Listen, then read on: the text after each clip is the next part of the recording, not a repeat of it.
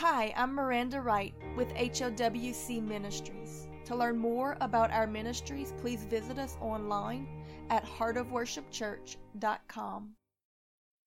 Blow ye the trumpet in Zion, and sound an alarm in my holy mountain. Let all the inhabitants of the land tremble, for the day of the Lord cometh, for it is nigh at hand a day of darkness and of gloominess, a day of clouds and of thick darkness, as the morning spreadeth upon the mountains, a great people and strong. There hath not been ever the like, neither shall be any more after it, even to the years of many generations. A fire devoureth before them, and behind them a flame burneth. The land is as the Garden of Eden before them, and behind them a desolate wilderness. Yea, and nothing shall escape them. And I will show wonders in the heavens and in the earth blood and fire and pillars of smoke. The sun shall be turned into darkness and the moon into blood before the great and the terrible day of the Lord come. Joel chapter 2, verses 1 through 3 and verses 30 through 31. My friend entertained me this what if everything changed and Jesus came back tomorrow? Would you be ready for it? Would he be coming to reward you or to judge you? Would it be a joyous and relieving sight or a terrible, fearful, and regretful sight because that you know that your heart is not right before him? There is a reason that the day of the Lord's returning is called the great and terrible day of the Lord for he is a great defender and blessed hope to all those who truly know him, trust in him daily, and obey his sayings. Yet at the same time is he also terrible to those who will be counted his enemy on that day, the sinful and the unbelieving. Romans chapter 11, verse 22 tells us this Behold, therefore, the goodness and the severity of God on them which fell severity, but towards thee goodness, if thou continue in his goodness. Otherwise thou also shalt be cut off. And those that had been cut off also, if they continue to abide not in unbelief, but come to believe, then shall they be grafted in again, for God is able to graft them in again. Therefore is he a God of both goodness and severity, depending on your faith in him. My friend, it has been said that most of the Jews missed Jesus when he came the first time because they expected a lion, but he came as a lamb. Sadly enough, I believe that most who count themselves to be Christians today will miss him at his second coming because that they are expecting a lamb, but he's coming as a lion this time. The prophet Zephaniah in chapter 1 verse 14 tells us this about the great and terrible day of the Lord's returning. It says, The great day of the Lord is near. It is very near, and it hasteneth greatly, even the voice of the day of the Lord. The mighty man shall cry that day very bitterly, for the day is a day of wrath, a day of trouble and distress, a day of wantonness and desolation a day of darkness and gloominess, a day of clouds and thick darkness, a day of trumpet and alarm against the fenced cities and against the high towers. And I shall bring distress upon men, and they shall walk like blind men, because they have sinned against the Lord.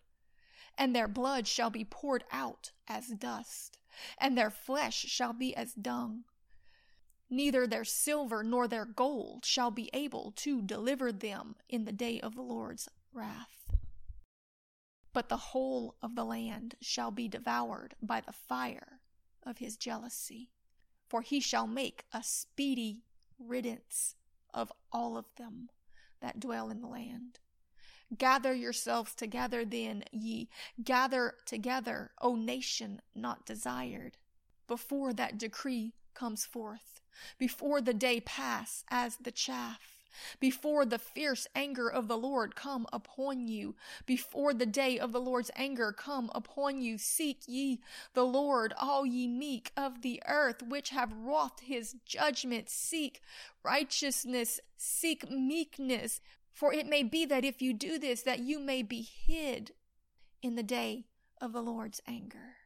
My friend, I ask you this are you hidden in Christ Jesus? not only in word, but in life and experience. Because the description of the Jesus that is coming at the close of this dispensation is very different than the picture that modern culture has painted. The Word of God says that He is coming with fire in His eyes, a sword in His mouth, and clothes dipped in blood to judge the nations. He is coming in holiness to convince the wicked of their pride and arrogance. He is coming to crown the humble and the righteous and to cast down the proud and the arrogant. He is coming with ten thousands of his martyred saints to save those who are persecuted for righteousness' sake and to punish those who think they know him but don't reflect him nor seek to save his lost lambs or rightly reflect his message. He will humble the arrogant on that day for every knee will bow and every tongue will confess him as Lord and King.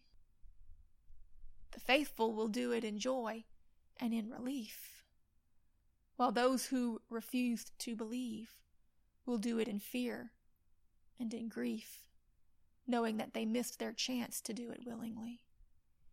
On that day they will bend the knee out of necessity and a surety of what is coming for the wrath of God will be poured out upon the wicked in ways that no man can imagine. This is not the Jesus that we know from the past, who suffered and died without a fight to give us a way of escape from the wrath that is coming, and prolonged the time before this great day of judgment.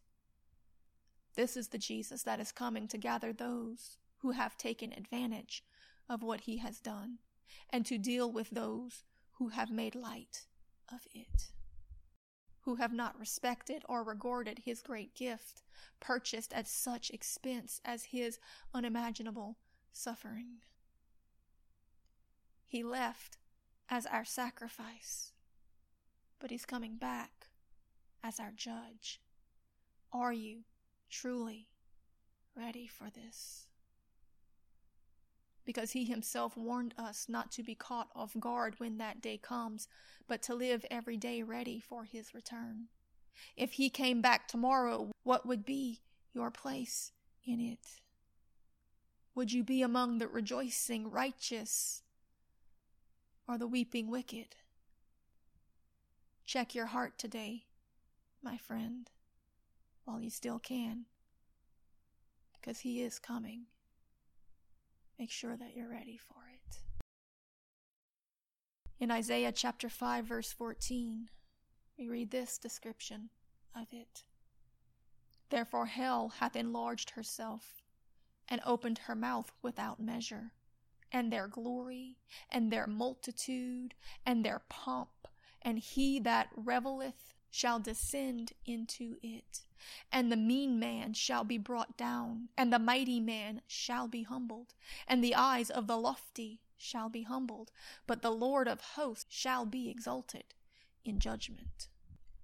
And God, that is holy, shall be sanctified in righteousness.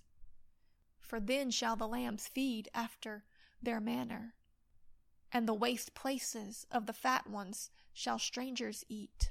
Woe unto them that draw iniquity with cords of vanity, and sin as it were with a cart rope, that say, Let him make speed and hasten his work, that we may see it. And let the counsel of the Holy One of Israel draw nigh and come, that we may know it.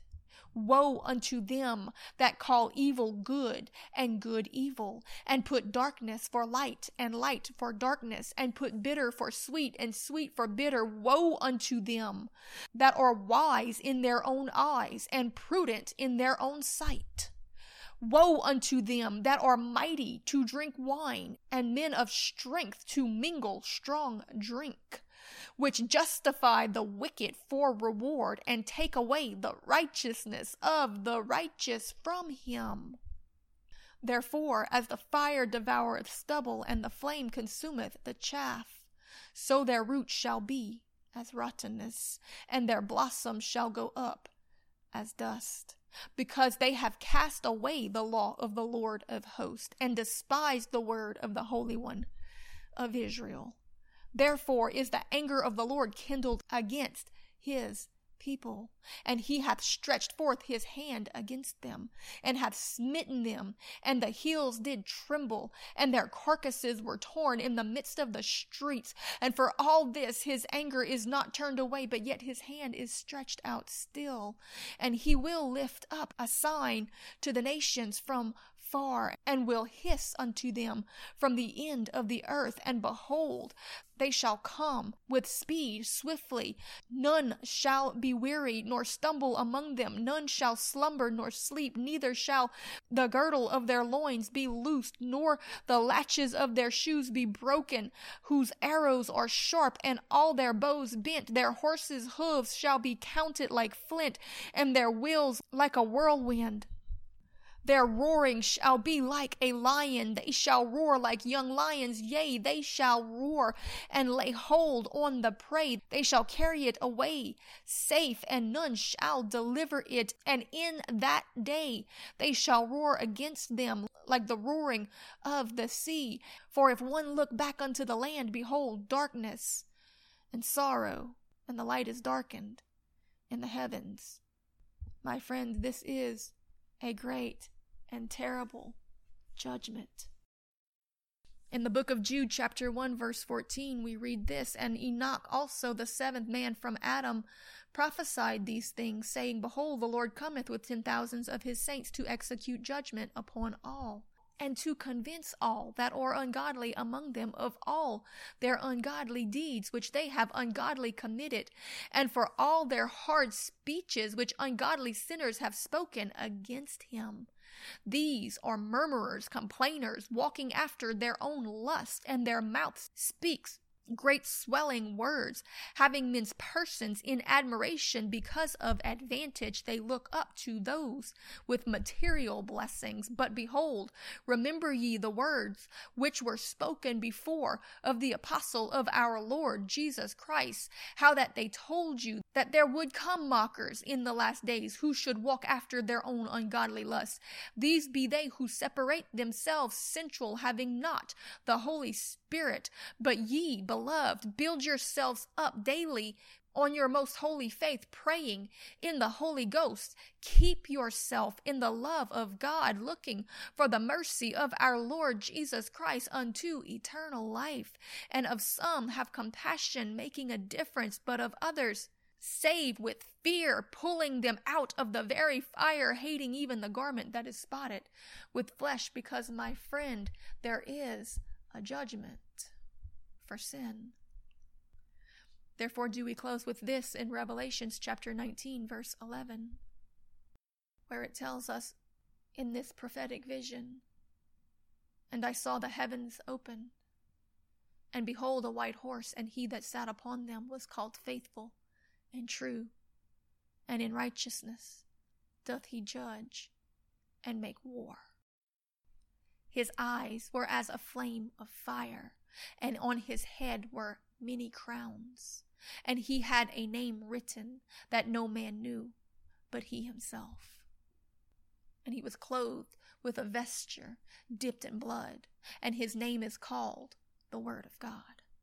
And the armies which were in heaven followed him upon white horses, clothed in fine linen, white and clean. And out of his mouth goeth a sharp sword, that with it he should smite the nations, and he shall rule them with a rod of iron. and he treadeth the winepress of the fierceness of the wrath of Almighty God. And he hath on his vesture and on his thigh a name written, King of Kings and Lord of Lords. And I saw an angel standing in the sun. And he cried with a loud voice, saying to all the fowls that fly in the midst of heaven, Come and gather yourselves together unto the supper of the great God that ye may eat the flesh of kings, and the flesh of captains, and the flesh of mighty men, and the flesh of horses, and of them that sit on them, and the flesh of all men, both free and bond, both small and great, and I saw the beast and the kings of the earth and their armies gathered together to make war against him that sat on the horse and against his army. And the beast was taken, and with him the false prophet that wrought miracles before him, with which he deceived them that had received the mark of the beast, and them that worshipped his image. These both were cast alive into the lake of fire, burning with brimstone and the remnant were slain with the sword of him that sat upon the horse, which sword proceeded out of his mouth, and all the fowls were filled with their flesh. My friend, the last 2,000 years we have been painted a picture of the greatness of our Jesus. But let us never forget the terribleness of his majesty upon those who stand against him. There is a war coming. Make sure that you're found on the right side of it. This message was brought to you by HOWC Ministries. To learn more about our ministries, please visit us online at heartofworshipchurch.com.